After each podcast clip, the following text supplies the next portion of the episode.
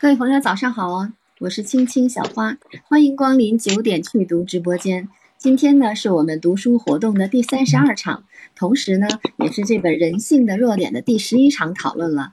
今天呢，我们邀请了小虎、尚雅教练，还有林梦欢为我们解读相关的章节。那现在海哥也上来了哈，希望他一会儿带来他的智慧的观点。欢迎嘉宾朋友们。那我们有三次的内容主题呢，都是如何成为一个领导者。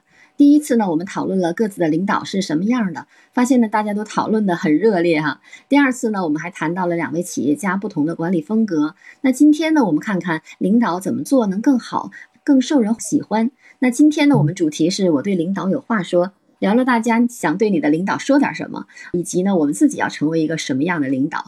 然后下面我们就首先有请小虎吧，来给我们解读《人性的热点》第二十八章的内容。作为一个有梦想的人呢，小虎每次的发言都是既温柔又犀利哈，而且非常的正向，很赞哈。有请小虎。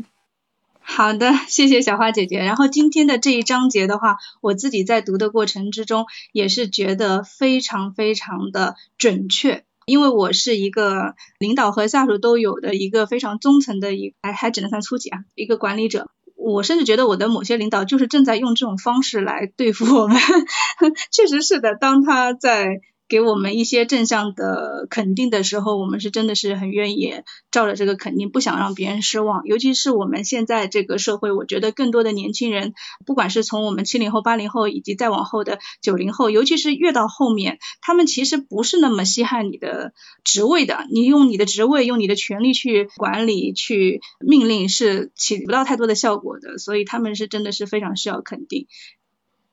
好的，主持人。我这一段讲完了，这个例子好多哈。这个最后一个例子，我觉得咱们小时候是不是都遇到过哈？说这个汤米是个公认的坏孩子哈，然后这种孩子特别让老师操心。不过他这个好像跟我遇到的不一样啊。这个孩子他功课很好，学习能力很强。我们那时候遇到的好像学习好的不多，然后就是那种孩子王。然后新老师来了，哎说哎你是天生的领导人物，希望你帮忙把班级哈变成年级里最好的。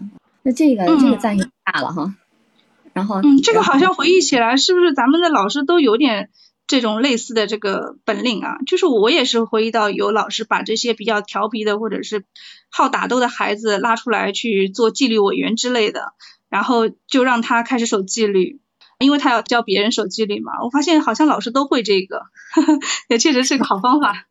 看来老师都读过《人性的热点》。嗯，我们